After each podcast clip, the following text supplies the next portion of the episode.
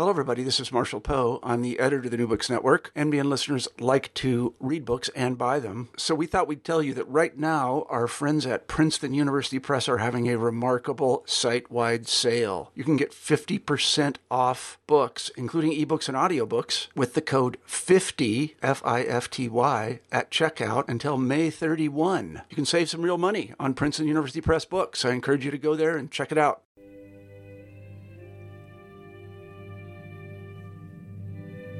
New Books in Economics, brought to you by EAEPE, the European Association for Evolutionary Political Economy.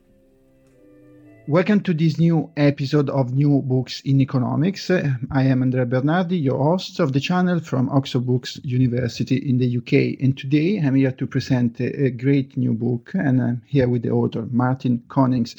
The book is titled Capital and Time, and it has just been published in 2018 by Stanford University Press.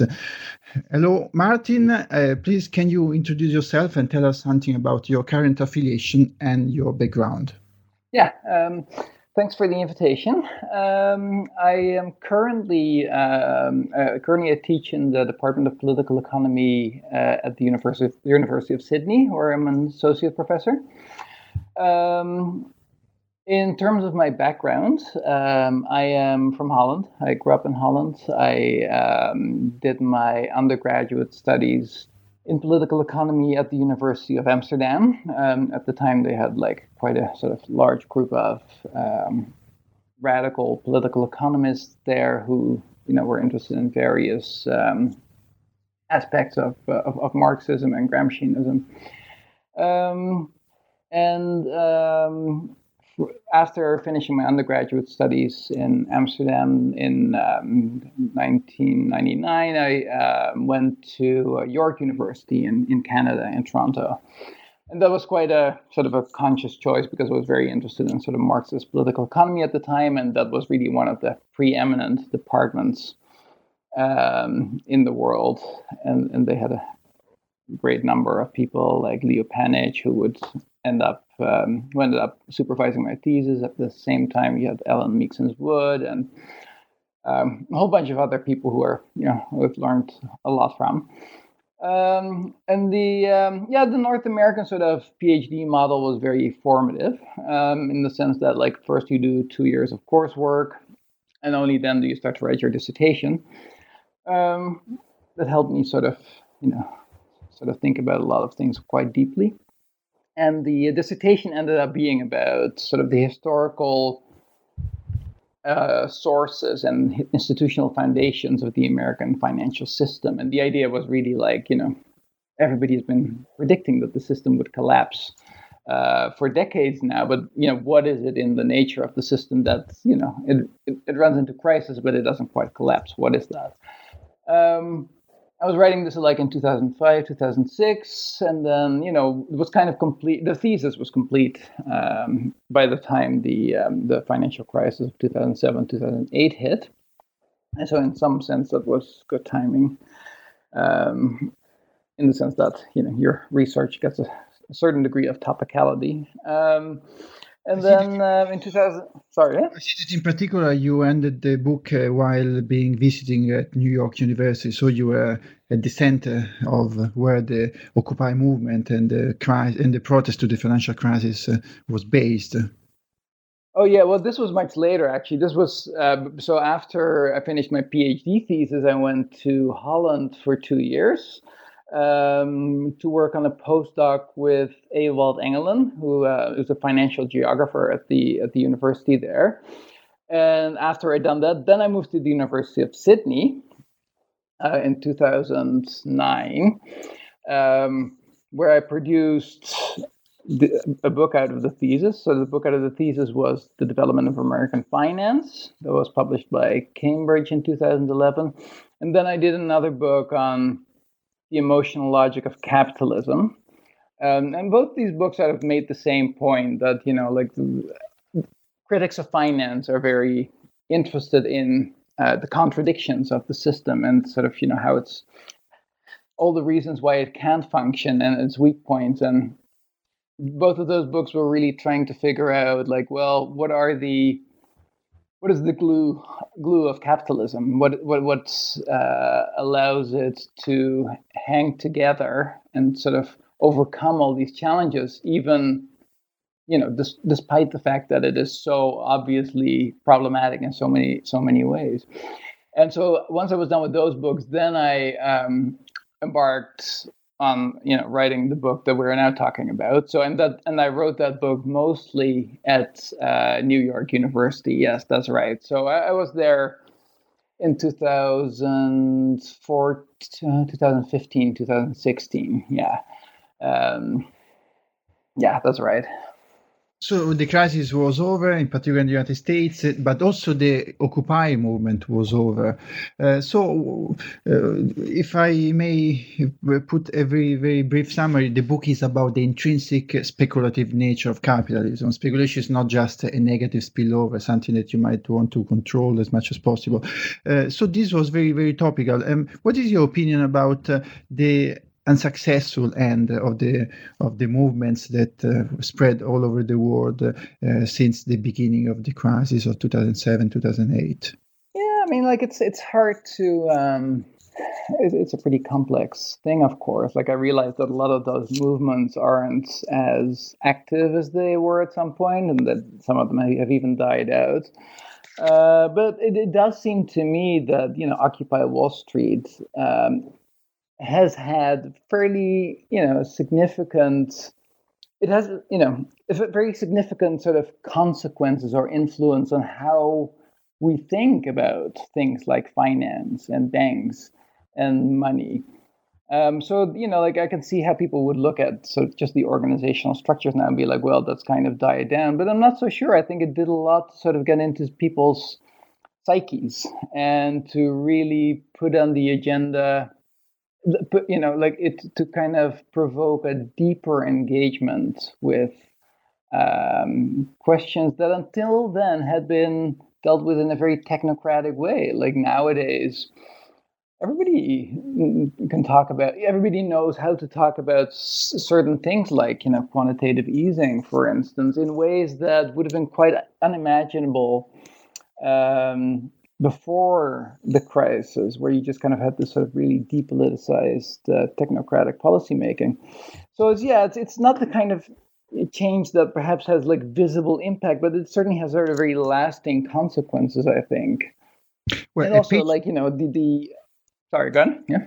Oh, no, no. Well, I wanted to quote something you wrote at page two, which is uh, this has turned out to be a serious misreading of the crisis. Instead of a new deal, of a new New Deal, we got a neoliberalism recharged.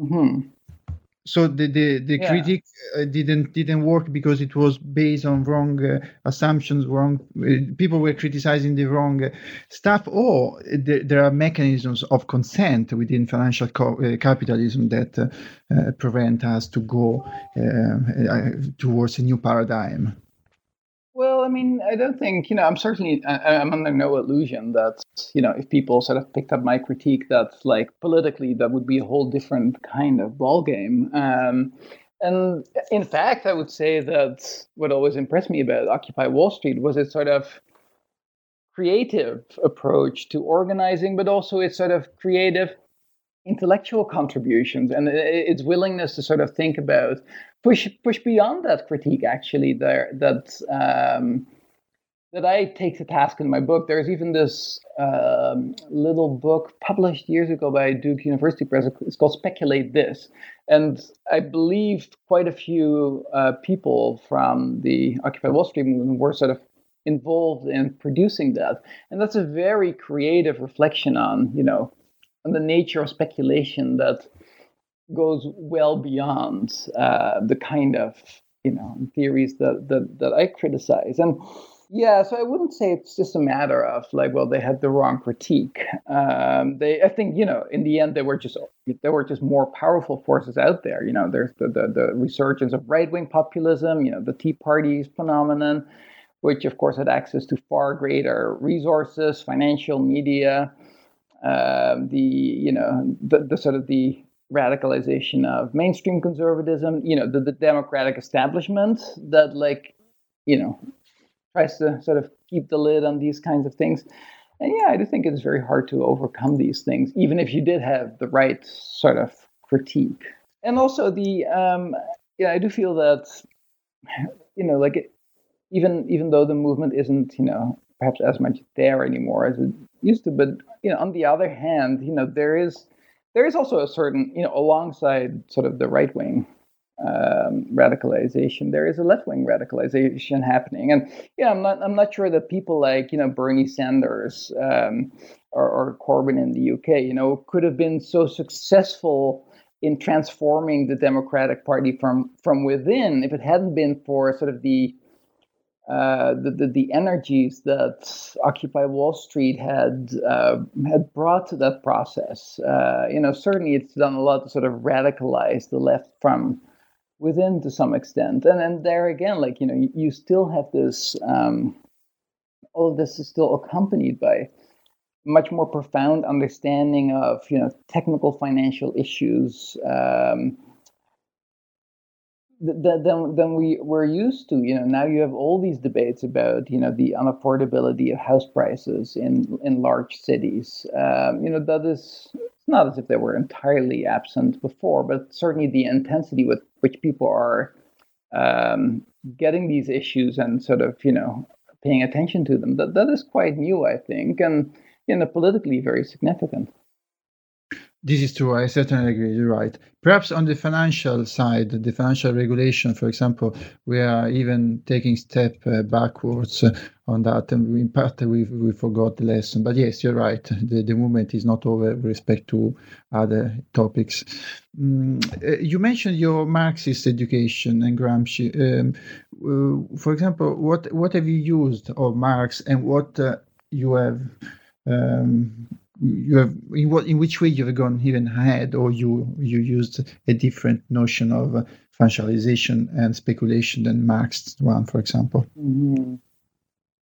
um, yeah well I mean, that, that really is a, quite a hard question. Um, because yeah like I, I do have some sort of marxist credential but at the same time i'm always sort of under suspicion from you know more uh, proper Marxists, I guess, that like you know I've um, you know that, that that's actually not not what I do. Uh, and I understand that too. Actually, that's totally fine, and I don't think there's you know that much writing on it. But um, yeah, like to a certain extent, I I go along with I think um, sort of the core tenets of a of a Marxist analysis, the way Marx set it out in like you know Capital Volume One, for instance, um, where he really sort of um, you know proposes a new way of approaching political economy. Um, but then other parts I'm just less you know and less less interested in i guess like if you you know for instance like volumes two and three of capital you know they're much more concerned with technical details and and you know and to a certain extent you see their kind of Marx getting drawn back into the language and the concerns of you know the political economy of his time quite understandably. But it does mean that you know a lot of the theoretical thrust gets kind of blunted which is of course also why many people like you know like Toni Negri are so interested in the grundrisse you know like because um, in some ways it's a much clearer theoretical statement of the philosophical dimensions of, of that sort of distinctly Marx, Marxist approach. Um, and so, yeah, you know, like, well, I'm sure that there would be lots of interesting stuff in volume two and three. Um, I'm also, it's just not, and, and, you know, people are debating this at length. I'm less interested in those debates, I think, because it is hard to avoid a certain reductive approach to finance, like one that sees it as sort of speculative, unproductive. Um, that is sort of the legacy of that 19th century political economy, which you know, like had a strong labor theory of value often. Um, so I keep, yeah, I've kept a certain distance from these sort of contemporary value theory debates. Um, and when it comes to sort of you know working out the more technical detail of let's say it's sort of those the basic conception of like you know speculation and the kind of responses it provokes that I think is sort of in tune with Marx's understanding. But when it comes to working out the details, uh, I found Minsky actually much more helpful, not the Minsky that has become um, famous through sort of the post Keynesian um, reading of him, but more, more Minsky that is. Um, um, so yeah, not the Minsky that is sort of also a critic of speculation as, as, as an unproductive practice, but more the Minsky that has been highlighted by people like Perry Mehrling, for instance, where where it's much more about um, you know the the, the the the absolute necessity in a capitalist society to take positions on the future and the and, and the the complex tapestry of debt and payment constraints that emerges um, as a result of that. And I found that a much more um, much more productive way to think about contemporary capitalism than, for instance, going through the sort of you know the reproduction schemas and the you know, questions of circulation and those kinds of things. Um, yeah, I think you know, like to, to that extent, I've, I've, tried to sort of you know Marxize Minsky a little bit. well, if I can quote you again on page three, you say that the orthodox of the past uh, can become uh, today's heterodoxy. Are you thinking about something in particular? And so, what what is wrong in uh, the um, academic uh, speculation that makes it difficult uh, to go to the to the critique of capitalism that you you think is necessary? Um, yeah so i'm just looking at that quote like basically what i'm saying there is that um, the, the critique of speculation um, is very old. You know, it started as the sort of the critique of chrematistics in antiquity, and then that was kind of formulated as the sort of you know the idolatrous the critique of the idolatrous worship of money in in, in um, Christianity, um, and you know basically I'm saying that like you know this is not proof as such that there's anything wrong with that theory, but certainly the fact that that that kind of orthodoxy, that the orthodox rejection of money uh, that you know was that, that was in place in the past that that has now become sort of the heterodox critique of the system. Um, yeah like it, it's it's an uncomfortable reflection. It should be an uncomfortable reflection on the nature of that critique. You know they've taken some some sort of mainstream um, 15th century christianity and and repurposed it for criticizing um, the role of finance in contemporary society. Um, you know, like yeah, that's not proof that it's wrong, but intuitively and you know, on every level, I feel that we can probably do better than going back. Uh, you discussed the issue of neutrality of the state uh, and neutrality of the regulators, and in particular with respect to um, the central banking. So, in which way uh, public institutions are reinforcing or contributing uh, to the speculative nature of capitalism? Um, massively, I would say, and and I think that is really one of the key shifts that neoliberalism has um, ushered in, in a way. Um, how to deal with banks and the risk they take uh, has always been a source of worry or a source of anxiety for regulators. Um, all those 19th century um, British uh, central banking debates revolve around like how can you protect the system without creating all kinds of new uh, moral hazard. That's what you know. The Bagehot doctrine was kind of an, an answer to that. Um, or it was kind of a sort of a first answer to that, which fit with the realities of British capitalism to a certain extent, but much less so, I think, with the American context, which was always much more sort of speculative in, in, in nature.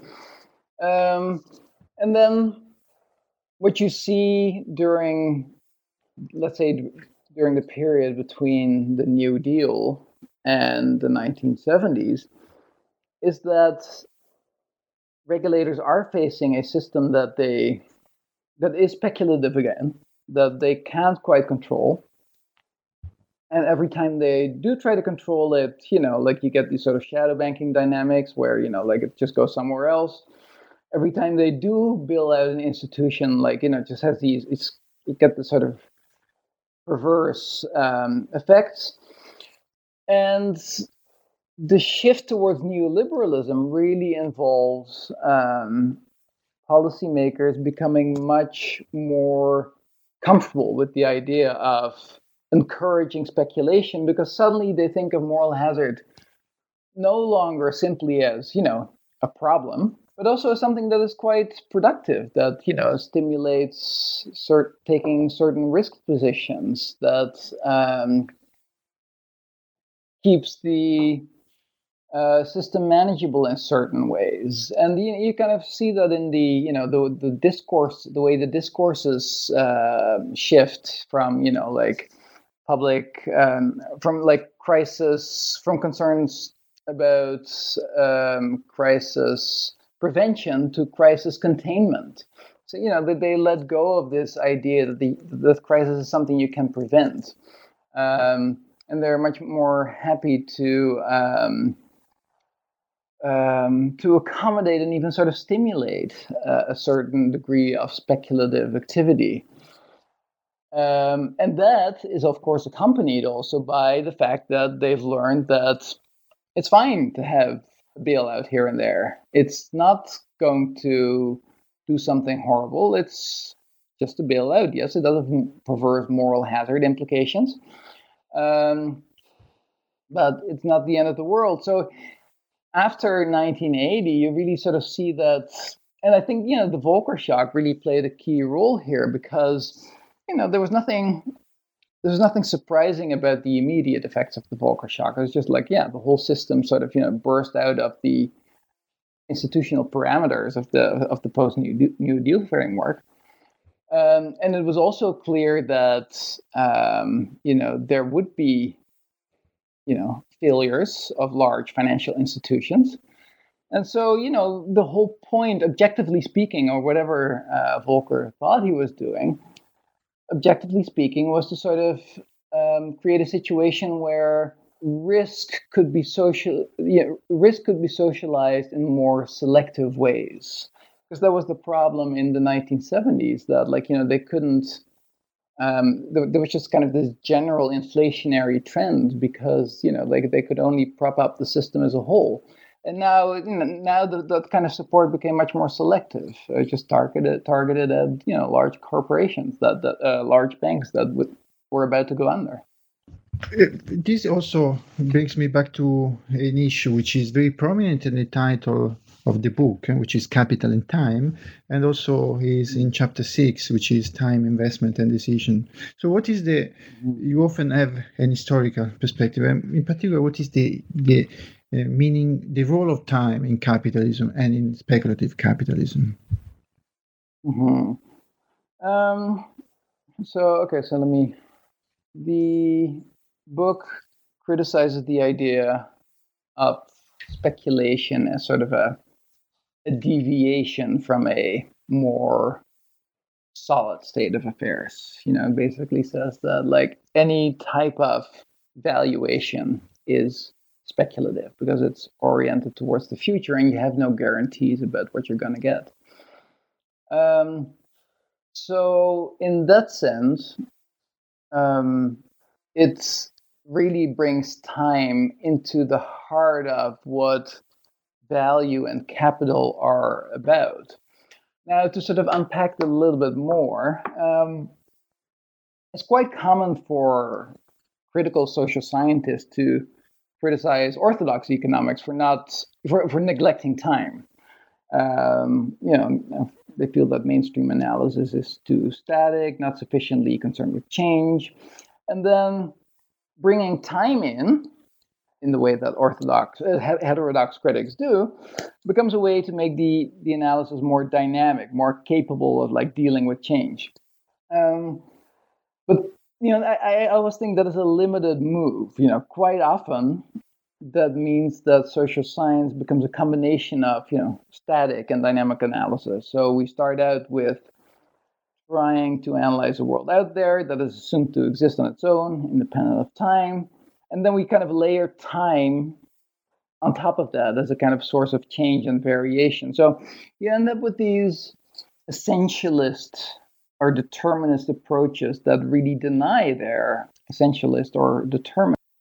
You know, there are quite a few Marxist approaches um, along those lines. Um, now, there, there are other authors, uh, other Marxist authors, like you know, like David Harvey, for instance, um, who, who, you know who places much greater emphasis on sort of the productive character of time. That is not just a superficial process, but you know, at the heart of how capital works. Capital isn't just something that exists in time, but it is time. Um, it's dynamic. It's restless. It doesn't just exist in history, but it makes history, shapes the future. Um, now, the key, and I agree with that taken by itself, um, but it can be quite difficult to make that insight consequential, to you know really work it out in ways that show the distinctiveness of a temporal or a temporalizing approach. And what I mean by that is um, that is quite common for such approaches to fall back on a combination of you know essentialist and dynamic analysis, like, you know, which sort of resembles that base superstructure model. And so, for instance, like in Harvey's case, you know, that's apparent in um, in his take on finance, which he sees as, you know, fictitious, it's irrational, it's a fake presentation of value, um, speculative in sort of pejorative sense of the word. Um, and this is sort of allied to, you know, fairly um, essentialist labor theory of value. And the growth of credit and finance are always seen as you know manifesting contradictions in the material base of capitalist production. So speculation is always a pathology, and you can see this. Um, so, so what you get in that way is, you know, it's a fairly essentialist understanding of capitalism. It turns out to be quite difficult to specify how capital doesn't just exist in time, but how it is time. Um, and you see that in other um, authors too, for instance, like, you know, for um, the, the, the, kind of cyclical theory of history, which thinks in like waves of financialization that, that, that manifest the contradictions of the material base, like, for instance, like Giovanni Arrighi, his history of, of mm-hmm. capitalism is written along those lines. Um, so the shift that I'm trying to make in my book is to say, like, okay, you know, like this is clearly difficult. It's clearly difficult to think along those lines. So we really need to just think of capital as at its core speculative, um, as you know, value the value claims of um, of capital. They're forward looking. They are provocations. They need to do something. They need to, you know, like uh, set in motion the production of the value that they that they represent. Um, so it becomes an analysis that is really set in time with sort of time as an active force rather than something that is kind of layered on top of an otherwise you know essentialist analysis to introduce some change and some dynamism very interesting, very complex. Uh, like your, well, like the entire book, you managed to deal with very complex uh, topics, but uh, in, a, in, a, way which is approachable by everybody. Uh, maybe now I would like to move uh, to a question. I don't know if it is fair to ask, but do you think there are policy implications of your research? So if you had, uh, if you were to be named as head of, I don't know, a central bank or a government, would it be possible to deploy your ideas in, in a practical way? In a way, yes. In a way, yeah. Um, okay, let me put it this way. Like, I'm not sure there are too many direct policy implications. You know, and actually, I'm always quite skeptical of strong claims about you know possibility for direct policy relevance. Uh, policymakers, I think, occupy a certain position in society at large. You know, and if you make it your job to speak to their concerns very directly and very closely, you know, you inevitably get caught in a trade-off between access and making a difference. You know, you only get these people to listen if you don't challenge their pre-existing ideas and values, and you know, in, in fundamental ways and ways that really sort of require require them to sort of think think differently. Um, and by the same logic, like you know, I'm not sure that we look we should be looking to policymakers for to change things. You know, like the um, the people who make it to those positions have gone through a process of socialization and selection you know and their job is to make the system is to keep the system running not to challenge it and you know and there's nothing wrong with that like I, it's just like um if you're looking for sources of change i i am much more inclined to think about how my work could feed into some of those currents we thought we spoke about earlier, the kind of aftermath of Occupy Wall Street and uh, the way and sort of you know a, a, new kind of progressive liberalism is sort of forming around uh, Bernie Sanders and how that is sort of you know pushing the um, Democratic mainstream a little bit more to the left. Um, but yeah, like so, so so that would be sort of my intuitive approach. But if you ask me, like you know, if somehow I you know tomorrow I was, I was um, picked as the next um, uh, president of whatever central bank, yeah, you know, like I could think of a um, a quantitative easing that is works much more for regular people than for banks. Like you know, that is something mm. um, that people ask for. It's actually like um, it's quite a popular theme right now, uh, and it's a very obvious thing to um, to demand in a way that yeah, people lost their houses, but I mean, people who lost their houses got no protection whatsoever, but the bank banks did. Like the the, the unfairness there is so so obvious, uh, anyone can sort of relate to it. So quantitative easing for the people i think is you know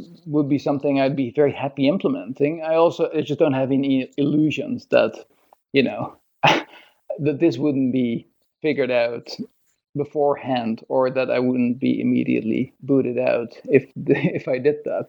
So um so yeah i think you you get my like i'm you know i'm interested in sort of exploring those ideas but also somewhat skeptical about how um, directly impactful these ideas can be.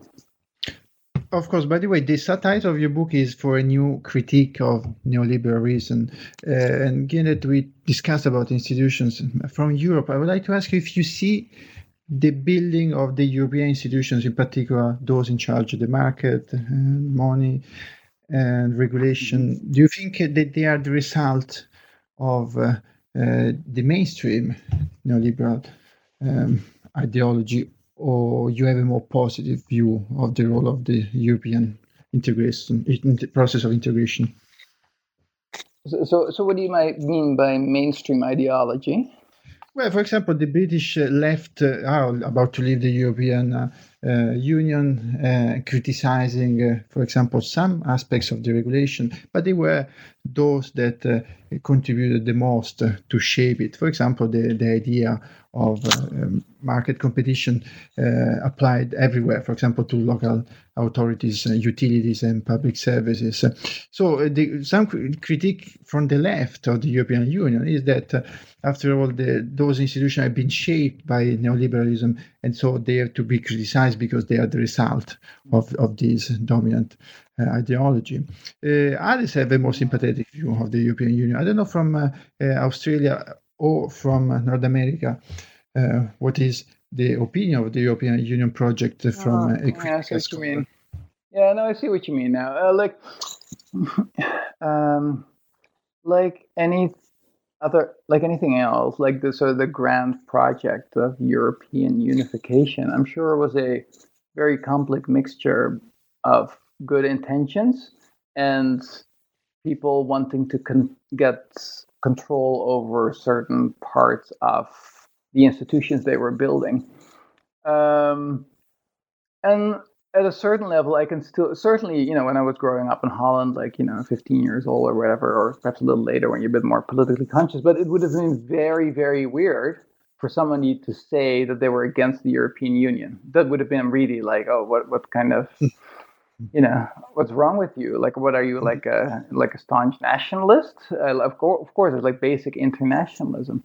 So and i can still appreciate that in a way that there is that aspect to it um, but even if perhaps it wasn't entirely a neoliberal project to begin with and actually had some pretty noble intentions yeah certainly over the past decade or a decade or two or even longer, you know, it has become more and more geared to a fairly narrow set of interests that um, that can be pretty ruthless. Um, you know, like the like it's also fairly well documented that there are sort of lots of you know neoliberal ideas and think tanks and whatnot behind the sort of the the building of the European Union. Um, but certainly, yeah, like the, the, the way in which the European Union has evolved over the past decade, um, seizing on the crisis essentially to impose a draconian austerity regime um, uh, that, that has that has had horrible consequences for um, you know some of its economically weakest members. Um, yeah, like that hasn't left me with any sympathy for the institution. So that, like, you know, there are always these sort of def- def- defenders who will never give up defending, like like Jürgen Habermas will, you know, like will never lose faith in the European Union. But yeah, I'm not I'm not there anymore. Like I think it's um, you know it needs to be challenged, um, not not in the name of you know the nation state or anything like that, but just as a um, as an agent of um, capitalism, as an agent of dramatically growing inequality, um, and lots of other uh, unsavory things. Uh, do you have instead? Uh, are you more optimistic about instead China and the possibility that China brings uh, a contribution to a shift in the paradigm, or perhaps not? Perhaps China is already very much embedded in in a traditional financial capitalism. Um, I'm certainly not, not, optimistic about it, but I, but I can, you know, I, like shifts in global power do produce unexpected things. So mm. that way, that you know, it's not to uh, rule out that things might look up later, but that has nothing to do with sort of you know what China is sort of bringing to the table.